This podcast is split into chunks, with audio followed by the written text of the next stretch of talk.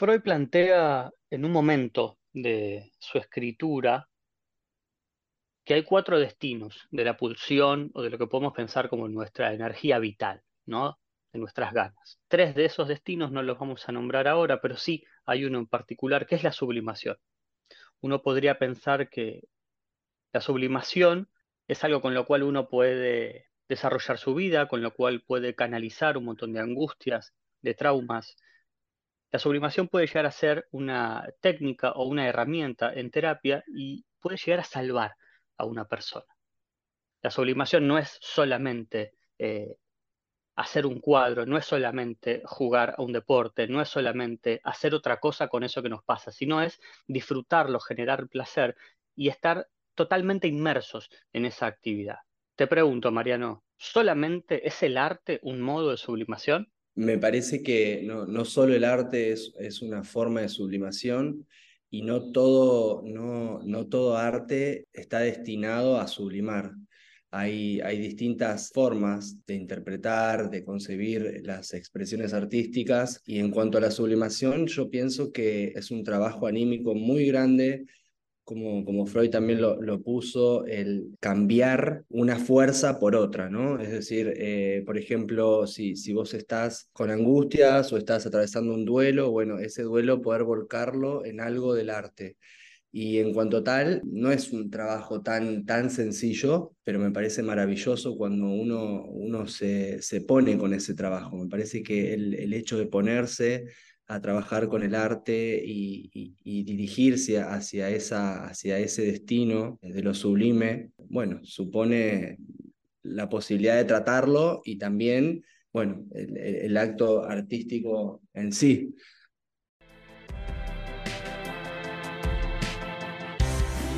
La psicología está en todos lados.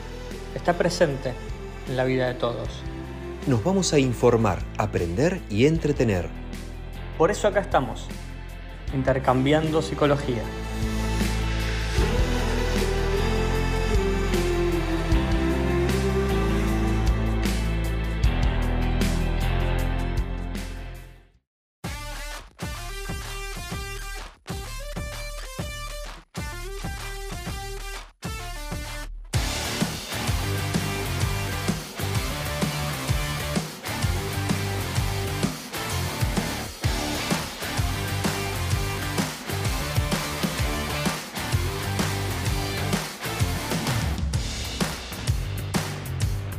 Bienvenidos a Intercambiando Psicología, soy el licenciado Martín Blaubil y me acompaña en esta cuarta temporada y particularmente hoy en nuestro penúltimo programa, el licenciado Sebastián Saravia. Martín, buenas, ¿cómo andan todos? Un gran abrazo. Seba, se nos va la cuarta temporada y hoy tenemos un tema que no queríamos dejar afuera. Intercambiando Psicología nunca tuvo un episodio sobre sublimación y decidimos fusionarlo con un tema muy interesante como es el arte. Sí, vamos a estar hablando sobre la sublimación, por supuesto la referencia en psicoanálisis, por lo menos freudiana, que tenemos, pero le vamos a empezar a dar otra vuelta de tuerca, lo vamos a tirar por otros lados, vamos a agregar algunas cuestiones que tengan que ver un poquito más con la libertad, con el cuerpo, ya las van a escuchar, va a estar bastante peor. Para eso, hoy acá en Intercambiando Psicología tenemos de invitado a no solamente un gran psicólogo, sino un gran artista.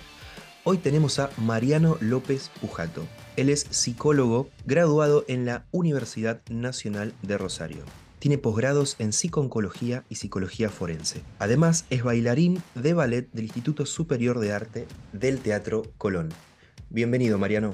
Hola chicos, buenas. Muchas gracias por la invitación y por este hermoso espacio para conversar de arte y de psicoanálisis. Gracias a vos, Mariano, por participar acá en Intercambiando Psicología, en un episodio tan especial para nosotros, el 79, el penúltimo programa antes de despedirnos en el episodio 80, en el próximo programa. Contanos un poco de tu recorrido y si pudiste encontrar alguna fusión entre la psicología y el arte. Es muy interesante que trabajes de bailarín, que seas artista, que estés en el Teatro Colón, con todo lo que eso implica para nuestro país a nivel cultural, ¿no? ¿Existe una fusión entre la psicología y el arte, la cultura? ¿Vos pudiste hacer algo con eso?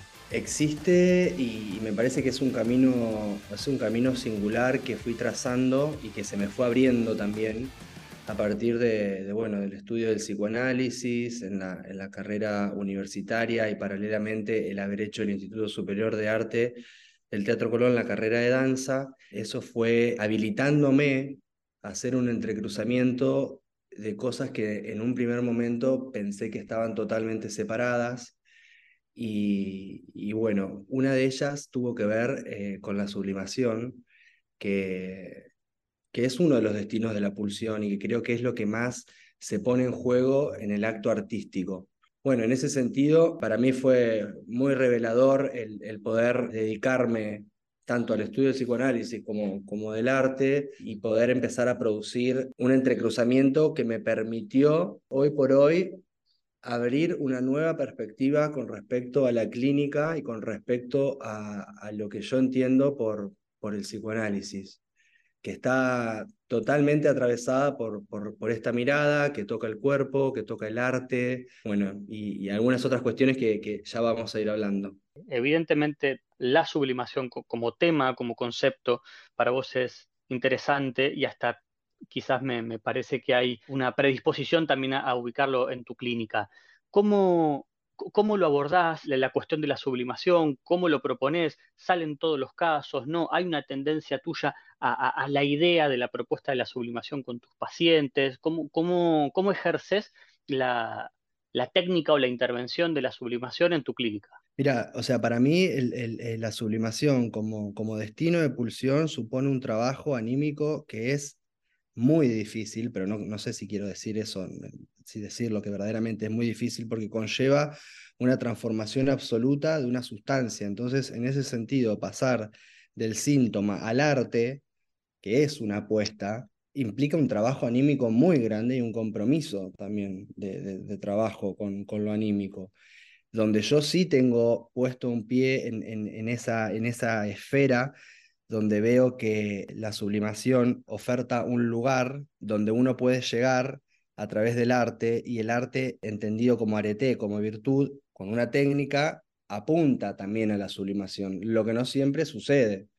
Marian, te escuché recién que dijiste que implica un trabajo enorme, ¿no? Y hasta es todo un proceso de transformación lo que implica la sublimación. Y en ese punto te pregunto, en tu clínica, ¿considerás que hay algún tipo de lazo, de cercanía entre síntoma y sublimación? Sí, totalmente, porque la posibilidad de salir de un escenario de la inhibición, de la angustia, del síntoma y provocar una salida, dirigirse hacia una salida, tiene que ver con una dirección. Y en esa perspectiva yo considero que la sublimación tiene mucho para aportar. La sublimación supone una transformación absoluta de una materia en otra cosa, es decir, de un dolor enorme, de un duelo, de un síntoma, a hacer una obra de arte, una obra de teatro, una pintura, una poesía, una danza. Lo paradojal es que no toda danza, ni toda poesía, ni toda pintura entra en el dominio de la sublimación. O sea que hay algo de lo anímico que cuesta hacer entrar por la vía del arte, y que me parece que ese es el trabajo real de la sublimación, porque si no caeríamos en pensar que bueno, me siento angustiado y pinto un mandala, me siento triste y pongo una música, que de hecho uno lo hace y me parece hermoso hacerlo, pero no conlleva para mí en ese sentido un trabajo anímico que apunte hacia la sublimación. En cuanto tal, lo sublime o la sublimación para mí tiene que ver con un trabajo de la virtud. En ese sentido, arte como areté, como virtud, y con una técnica que se pone al servicio para llegar a eso. Me parece que ahí es el escenario donde uno tiene que poder empezar a hacerse preguntas, y en lo personal en la clínica trato de que los pacientes intenten llegar a un estadio donde hacen entrar algo de la sublimación dentro del campo subjetivo de lo propio, pero que tiene que ver con un trabajo muy grande y con una orientación hacia eso. No se da de forma automática. No es que uno dice, bueno, bailo y me siento libre, pinto y soy creativo, canto y me libero. La mayoría de los artistas tenemos una encrucijada muy grande a la hora de producir. Me parece súper interesante también poder plantearlo acá y charlarlo con ustedes que son psicoanalistas, porque casualmente cuando uno se dirige hacia el campo de lo propio y a producir en ese lugar, se encuentra con un montón de cosas, de frustraciones, cosas que no salen, y me parece que de todo eso que no sale y de todo eso que no funciona, cuando uno se dirige hacia lo sublime, con eso que está caído, ese pasaje de lo caído a lo sublime es el trabajo del artista, ¿sí? Pasar de una cosa horrorosa, por ejemplo, a algo bello o algo agradable. Es muy interesante lo que estás contando. Hace poco veía a un artista, un músico de acá de Argentina, decir que es un compositor él y cantante, decir que antes de ser canción, la canción es un caos. Es decir, un caos en su cabeza, ¿no? Y él dice que la canción en sí misma, la música, es la forma en la que ese caos, digamos, se encauzó, tomó un camino, ¿no? En esa melodía, en esa letra, en ese estribillo. Es decir, previo a ser canción, es un caos en su cabeza, un caos en cuanto a de ideas, ¿no? Un caos artístico. Y la canción final, que se escucha en el CD o en Spotify, o la versión final del tema, es como todo ese caos que estaba en su cabeza, de manera ordenada en forma de canción, en forma de, obviamente, obra de teatro, en forma de lo que sea. En el caso de él era músico y compositor. ¿Qué opinas de esto, Mariano? Es como, de eso se trata, ¿no? Justamente de darle forma o darle surco a eso que busco canalizar de alguna forma. Totalmente, pero además es con ese caos, y el caos es la base desde la cual uno crea, y es muy difícil, diríamos, dirigirse, o sea, pasar o dirigirse hacia la sublimación y no pasar por esa instancia donde las cosas se caen y se desintegran. Vos pensás que la sublimación, en cuanto a fenómeno metafísico, lo químico, tiene que ver con una transformación absoluta de una sustancia, de una materia, en otra cosa radicalmente diferente. Entonces, a mí me gustaría hacer este hincapié en que la sublimación es algo a lo cual se arriba con muchísimo trabajo. Freud casualmente lo dijo, o sea, como que no todas las personas incluso tienen la facilidad para dirigirse a hacer ese trabajo. Entonces, para mí es importante poder ir enmarcándolo dentro de la clínica. De hecho, a veces me río porque todos mis pacientes terminan siendo un poco artistas, porque empieza uno que le gusta la pintura, empieza a pintar. El otro agarra la cámara y se hace fotógrafo. Entonces, pero porque verdaderamente hay una experiencia de borde con la sublimación, y con ese borde uno puede operar en campos donde las cosas se desarticulan. Entonces me parece que un poco lo sublime tiene que ver con eso, con un borde que hace habitable la realidad. Es súper claro como lo traes, Marian, porque de alguna manera lo que decís, por supuesto apoyándote en tu trabajo, en lecturas también, es que no toda descarga es sublimación, ¿no? Exacto. Como vos bien decías, pintar un mandala o bailar, digo, no hay una cuestión directa entre la descarga. De hecho, descarga, punto, ¿no? De hecho, uno podría pensar que es todo un proceso y toda una transformación de aquello que se descarga y pasa como a otro plano. Vos recién decías de lo caído a lo sublime. Me parece súper interesante para dejarlo ahí como casi como un objetivo terapéutico, ¿no? Ir de la angustia, del síntoma, de lo caído a lo sublime, al proceso de producción y a la transformación. Totalmente, y aparte no es como el psicoanálisis, no todo habla es un habla dentro de un análisis. Provocar el enlace de la palabra con el ser, con el sujeto del inconsciente, es un trabajo y depende también de la sagacidad del analista. Porque ustedes, bueno, calculo que todos hemos tenido la experiencia, ¿no? De que si uno deja hablar al paciente a la deriva, ¿no? En esto que nosotros usamos como técnica de trabajo, la asociación libre, y escuchar y dejar que un poco soltar las riendas del habla. Esa rienda que se suelta es una rienda que se suelta para enlazarla a otra cosa. Entonces ahí está el trabajo para mí del análisis, de poder ir provocando esa otra cosa por venir. Y en ese sentido, la sublimación ahí encuentra muchísimo anclaje. Pero como te decía antes, parte de un trabajo verdadero, trabajo anímico por parte del analizante, por un lado, y también por parte del analista, el poder hacerle lugar a eso. Es una textura muy, muy porosa cuando uno empieza a querer dirigirse hacia la sublimación.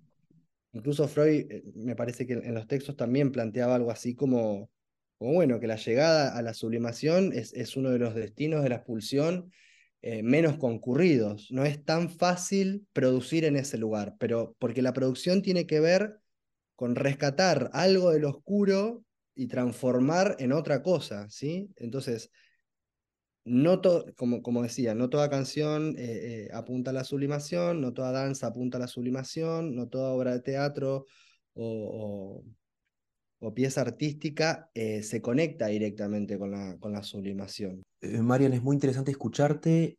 ¿Cómo nos damos cuenta de eso? Para la gente que te puede estar escuchando del otro lado. ¿Cómo nos damos cuenta cuando, en este sentido, ¿no?, del arte, una sublimación es parcial o más completa, digamos? La sublimación se da cuando una persona puede hacer obra con lo que le pasa, en el sentido de verdaderamente llegar a tocar esa estructura, conmover esa estructura y producir algo radicalmente diferente de lo que estaba haciendo, ¿sí? O sea, la sublimación en cuanto tal implica un proceso, implica un destino, como destino implica un fin, y en ese fin se encuentra el acto artístico, la obra de arte. Después te puede gustar, no te puede gustar, es otra cosa. Pero lo que quiero recalcar, que para que tenga estatuto de obra de arte, por lo menos para mí, y que roce la sublimación, y que haya algo que conmueva, tiene que tener sí o sí la intención de haberse reconstruido desde un lugar que en un principio era oscuro, caótico. Yo creo que todos los artistas, en mi experiencia y en todos los campos del arte, cada uno cuando transita ese lugar es un lugar de muchísima soledad, de muchísima angustia. Por eso, diríamos, no quiero con esto desalentar a las personas para que no se dirijan hacia ahí. Todo lo contrario, lo que quiero hacer es enfatizar que eso es inevitable, que uno se va a encontrar con eso cuando se dirige hacia ese lugar. Hacia poder producir algo con su síntoma, a poder producir algo con su angustia, algo, diríamos, relacionado a lo artístico y que toque esta esfera de lo sublime, ¿no? O sea, que conmueva la estructura del ser de uno. Entonces, cuando uno ya tiene más o menos pautado la dinámica, la forma, la órbita donde cada sujeto desfila, entonces ahí se pueden empezar a hacer algunas direcciones, algunos cortes que empiezan a provocar algo del orden de la sublimación. Por ejemplo, en mi caso personal, con pacientes, tenía una paciente que había estado con mucho tiempo de depresión, con problemas, bueno, como todos tenemos, problemas familiares, etc. Era fotógrafa profesional, me contó al año y medio de estar en terapia que era fotógrafa y profesional, y bueno, a partir de la oscuridad que la atravesaba, esta melancolía de ser, cosas que nunca se terminaban de armar, un día le pedí que arme un retrato de esa oscuridad, que por favor agarre la cámara y arme un retrato. Bueno, terminó produciendo un autorretrato tipo tríptico en secuencia que para mí fue espectacular, porque fue retratando cada gesto de su tristeza y pudiendo hacer algo con eso. Y obviamente después lo enlazamos a un proyecto de vida. O sea, bueno, sos fotógrafo profesional, vamos a ver cómo podemos trabajar de eso, vamos a ver cómo podés ingresar en un estudio. Ese es un poco lo que a mí me pasa en la clínica. Volviendo un poco a la pregunta que me decías, bueno, ¿cómo se puede fusionar un poco o cómo se puede pensar una intervención con el psicoanálisis y con algo del arte? Está en la mirada de uno. Cuando yo observo que hay algo por transformar, uno de los colores que uno le puede dar a esa transformación tiene que ver con la sublimación. Y en ese sentido es la producción de una obra que hable de algo de lo propio del sujeto. Y ahí está un poco la sagacidad de la escucha, de decir, bueno, a ver, ¿con qué te conecta esto? Porque es muy sencillo pasarlo por alto. Y bueno, quedó ahí el tema y queda. Entonces es interesante cuando uno, ya te digo, puede enlazar su verdad a una producción de algo. Ahí empieza el primer eslabón de la sublimación. Es súper interesante lo que estás contando, Mariano. La verdad que nunca había escuchado algo así. Me encantó el ejemplo que diste. No sé qué opina Seba. El ejemplo, la cita, el caso, el acompañamiento me parece que es, por supuesto, interesante y lo deja bien claro el valor de la sublimación como técnica, como orientación también del trabajo. Y pensaba lo siguiente, cómo hoy, ¿no?, hablando específicamente en este capítulo de sublimación, cómo de alguna manera con el padecimiento del sujeto, con la angustia del sujeto, con aquello de sintomático podríamos pensar, hay también del lado de la sublimación, se me viene todo el tiempo el concepto de responsabilidad. Un poco en esta versión que decía Marian de no toda canción, no todo acto, no toda descarga es sublimatoria. Entonces pensaba esta cuestión de responsabilidad, digo, cómo la sublimación conlleva una responsabilidad entendida en psicoanálisis, no como lo meramente voluntario, como aquello de la conciencia, sino justamente al revés, como un hacer con eso, en esto que venía nombrando los cortes o en aquellas pequeñas fisuras, y hasta diría en los pliegues, ¿no?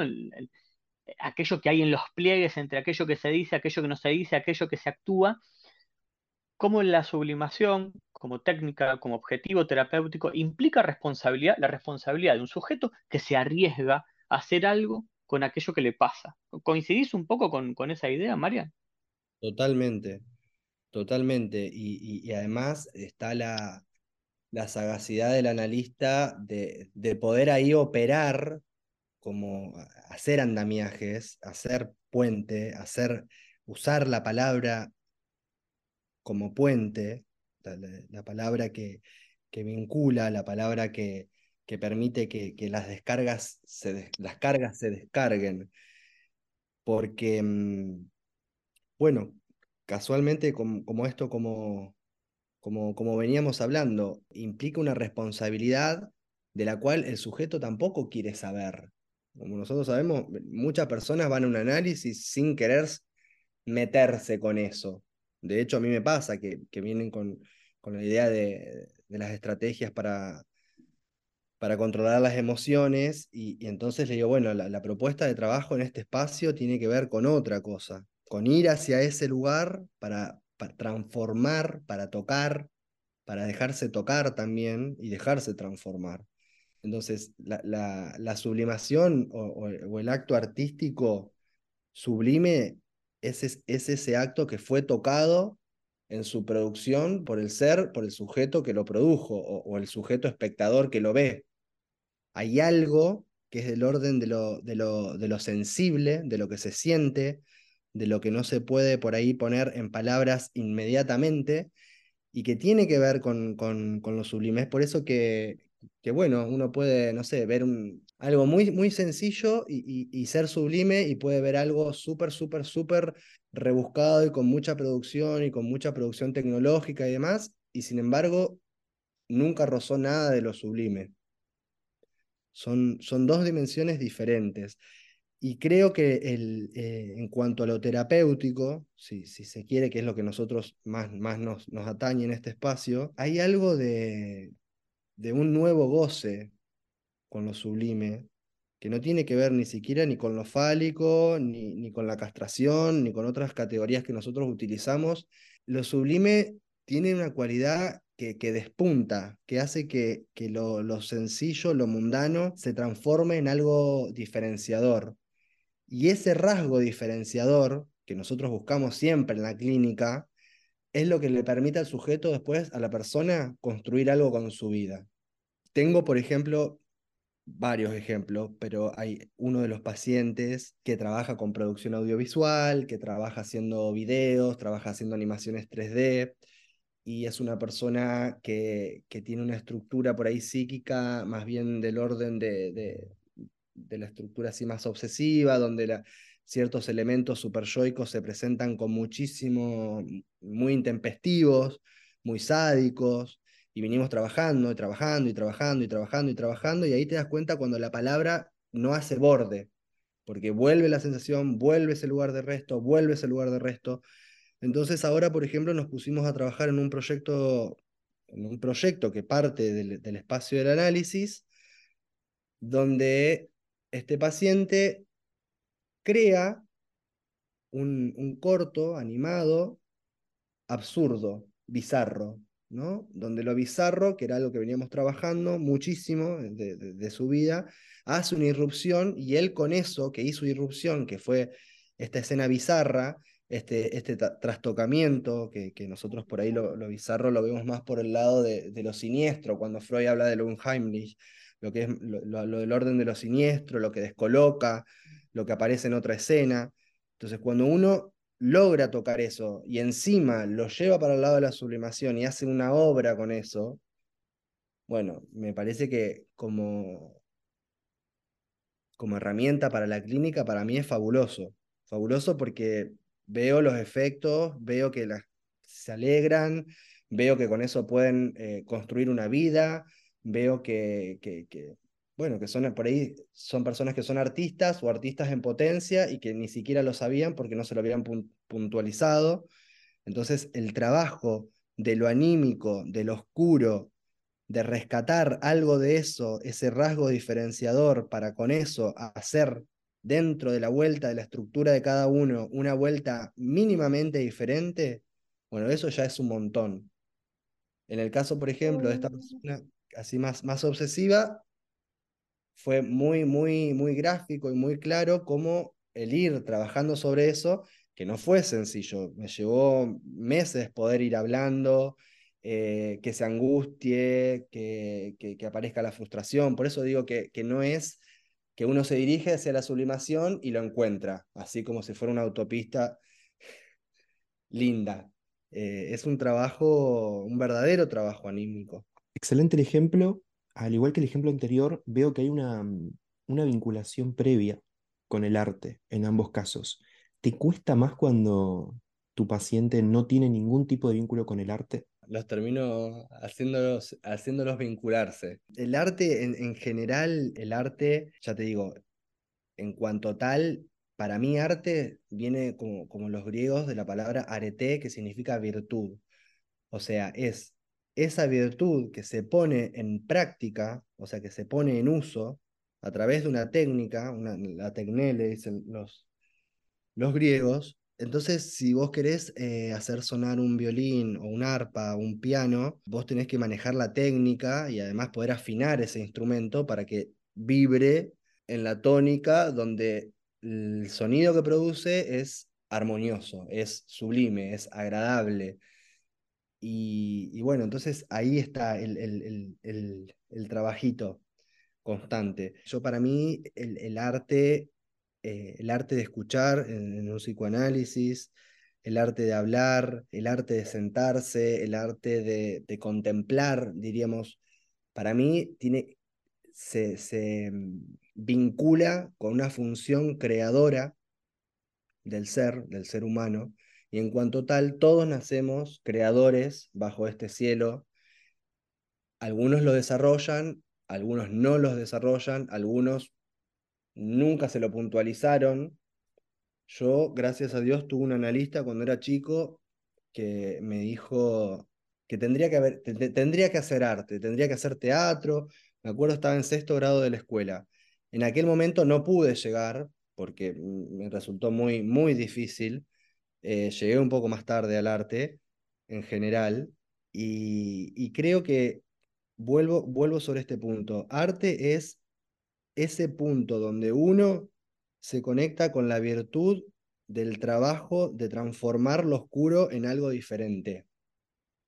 Entonces, cualquier cosa puede ser transformado en arte.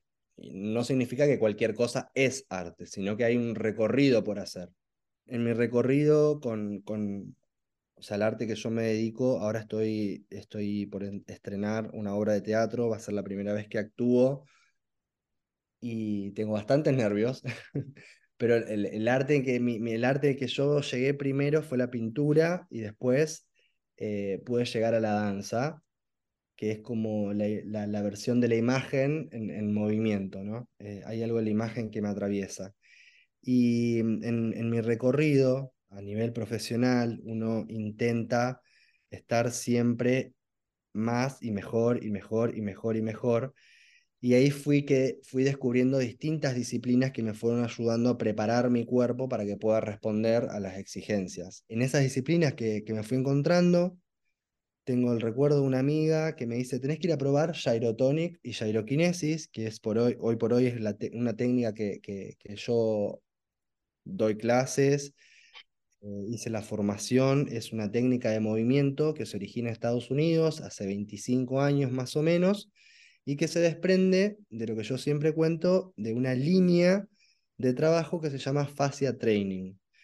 La fascia es un órgano que fue descubierto por los suizos y los alemanes hace 15 años aproximadamente, que data de la época en que los organismos hicieron celomados, es decir, que hicieron envolturas internas que permitieron el pasaje de líquido de un lado a otro, de fluidos. Y así empezaron los cuerpos a moverse, de los primeros organismos que se hicieron. Entonces la fascia es como una película viscosa, como cuando uno corta un pedacito de una pechuga de pollo, que tiene como una película que recubre y que eso se engrosa y se hace tendón y se engrosa y se inserta en un hueso.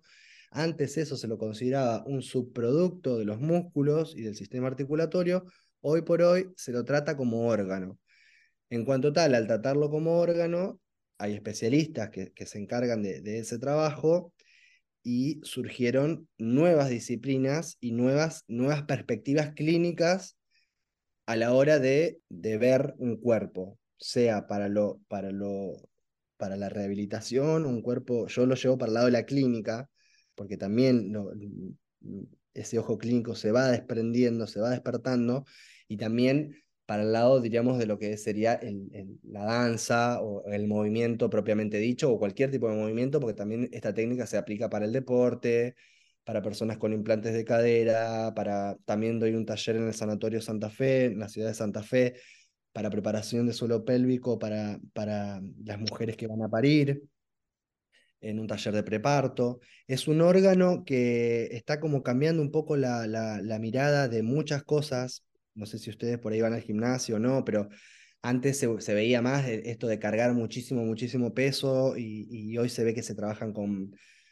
desniveles, con bandas, con Teraband, que son esas bandas que hoy se ven en todos lados, que la gente las usa para entrenar, para rehabilitar. Este tejido tiene la particularidad de que es un órgano que devuelve a uno algo que se llama la propiocepción, que es la capacidad de orientarse en el espacio independientemente de si tengo los ojos cerrados o abiertos, ¿sí? O sea, independientemente del sistema nervioso central, la fascia recaba información del medio y nos orienta en el espacio.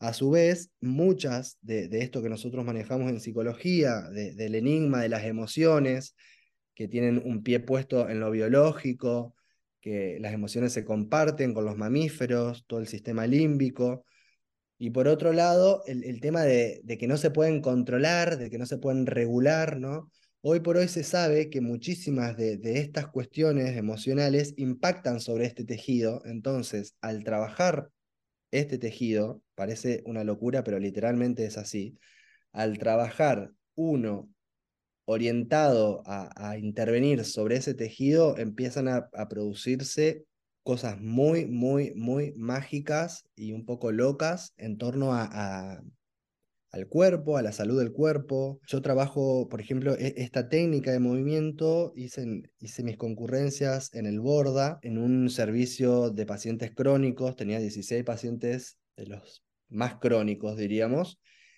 y me hicieron hacer un taller, porque sabían que yo hacía esto, y después terminé bailando con los pacientes internados del Borda y haciendo todo un taller corporal con ellos. Y fue maravilloso porque, por ejemplo, la rigidez que da la medicación psiquiátrica en dosis altas, da parkinsonismo, da rigidez, hay personas que empiezan, se les cierran las manos, sobre todo cuando son personas que psíquicamente están en otro plano, por así decirlo. Y entonces hice este taller y me acuerdo que fue maravilloso porque, claro, empiezan, cuando vos le haces conectar los talones con el suelo pélvico, elevar la columna y abrir las manos, empieza a aparecer esto que la imagen de uno no coincide con la imagen del cuerpo de uno. Y literalmente se levantaron los pacientes después de la actividad, que la hice cortita de 15 minutos nada más, y se miraban hacia el cuerpo, se miraban las manos, hicieron una fila y uno por uno me vinieron a saludar, me decían, gracias doctor, ahora siento las manos, gracias doctor, ahora no me duele el pie, gracias doctor. Ahora...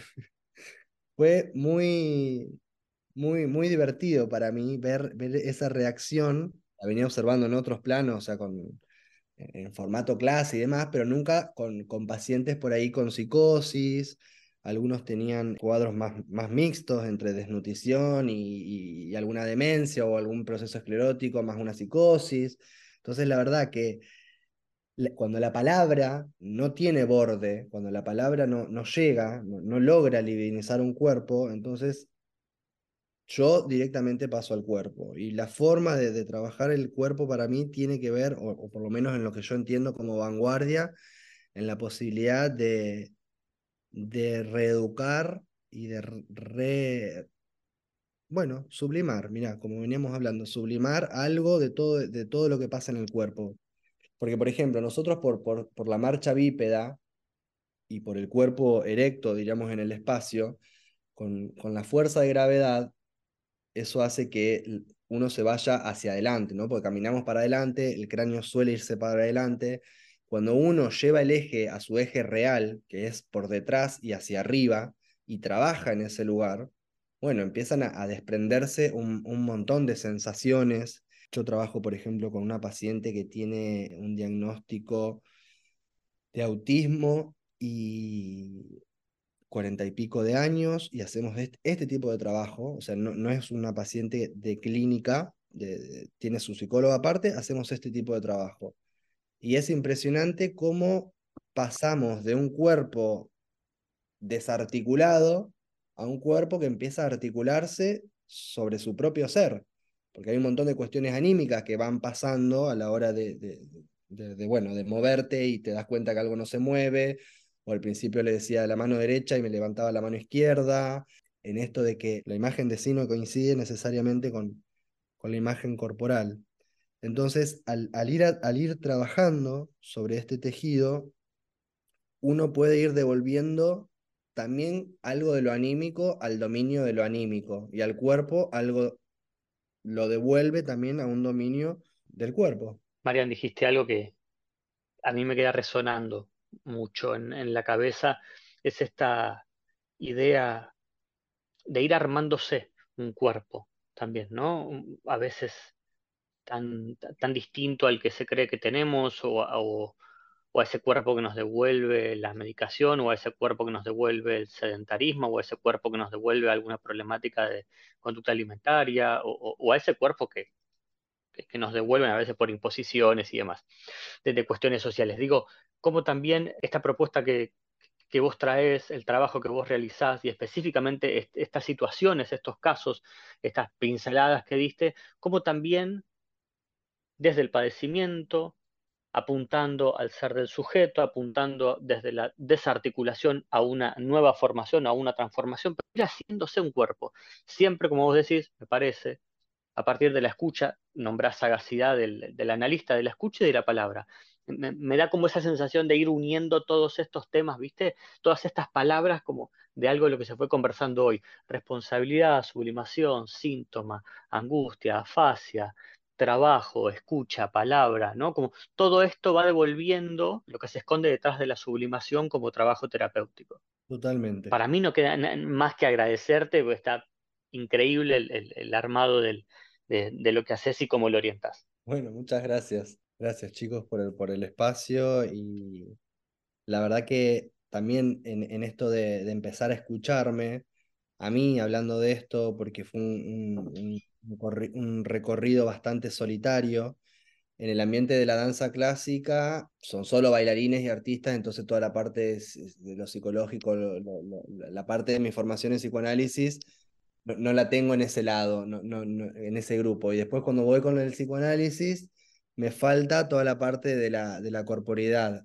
Y me acuerdo que en uno de los seminarios de pregrado, que fue uno de los que me eyectó en su momento de la facultad y después volví, hacía un seminario de el cuerpo erógeno en el psicoanálisis, y el profesor que lo daba era verdaderamente un repollo que fumaba y se sentaba todo retorcido, y yo decía, esta persona viene a hablar del cuerpo del psicoanálisis y está totalmente intervenido. Entonces, verdaderamente la palabra interviene el cuerpo. Entonces, cuando nosotros tenemos la experiencia de que la palabra no se dirigió y no tocó un orden de verdad, o no llegó, o no pudo transformar, o encontró un límite, entonces se pasa un poco, por lo menos en mi experiencia, al cuerpo. Entonces a veces, desde el cuerpo, a veces voy por la vía de la palabra para llegar al cuerpo, y a veces voy por la vía del cuerpo para llegar a la palabra. Y me parece que ese enlace, ese es el trabajo de la sublimación, porque hay un verdadero trabajo para poder, diríamos, que una paciente salga adelante con la cámara de foto, la otra es maquilladora, el otro hace animaciones, la otra es cantante de coro, y que simplemente no sea sostener, ir a las 2 veces por semana a coro, sino que pase algo en ese canto. Eso se produce a partir de que hubo un trabajo con la palabra y con la profundidad de la palabra, con la profundidad del ser que canta o que no canta. Entonces, incluso en el canto pasa que vos podés entonar y tirar una nota aguda o alta, y la diferencia entre que sea un alarido y que sea un alarido a tono, ¿no? Y un canto es lo que se desprende de eso, ¿sí? Es el color, lo que nosotros en la música se le dice el color de la música, y ese color habla del recorrido de la persona. Entonces, un poco mi forma, en la pandemia también trabajé muchísimo con ataque de pánicos, porque viste que siempre te recomiendan que bueno, validar los sentimientos de la persona, no decirle que eso no es real. Acompañar, y alguna persona un poquito más despierta sabe algún ejercicio de respiración, pero verdaderamente cuando vos engramás la respiración con la fascia, con ejercicios que simplemente es estar sentado en una silla, empujar los talones hacia el piso y llevar la columna hacia el eje. Bueno, en pandemia trabajé muchísimo armando dispositivos porque había muchas personas con ataque de pánico, entonces eran atenciones virtuales, no se podía intervenir de otra forma. Decirle a alguien que no conoces, quédate tranquilo, no te va a pasar nada, no tranquiliza a nadie, pero sí, cuando uno va al cuerpo y le dice empuja el talón, lleva el suelo pélvico, unir el pubis con el sacro, eleva la columna, el occipital va hacia atrás, los parietales hacia arriba, y empezás a hacer un armado chiquito, una intervención corta, claro. Algo empieza a pasar. Bien, Marian, muy interesante, cierro con esto, tenemos que despedirnos, pero al fin y al cabo también sos un artista en cuanto a lo creativo que sos con tus intervenciones.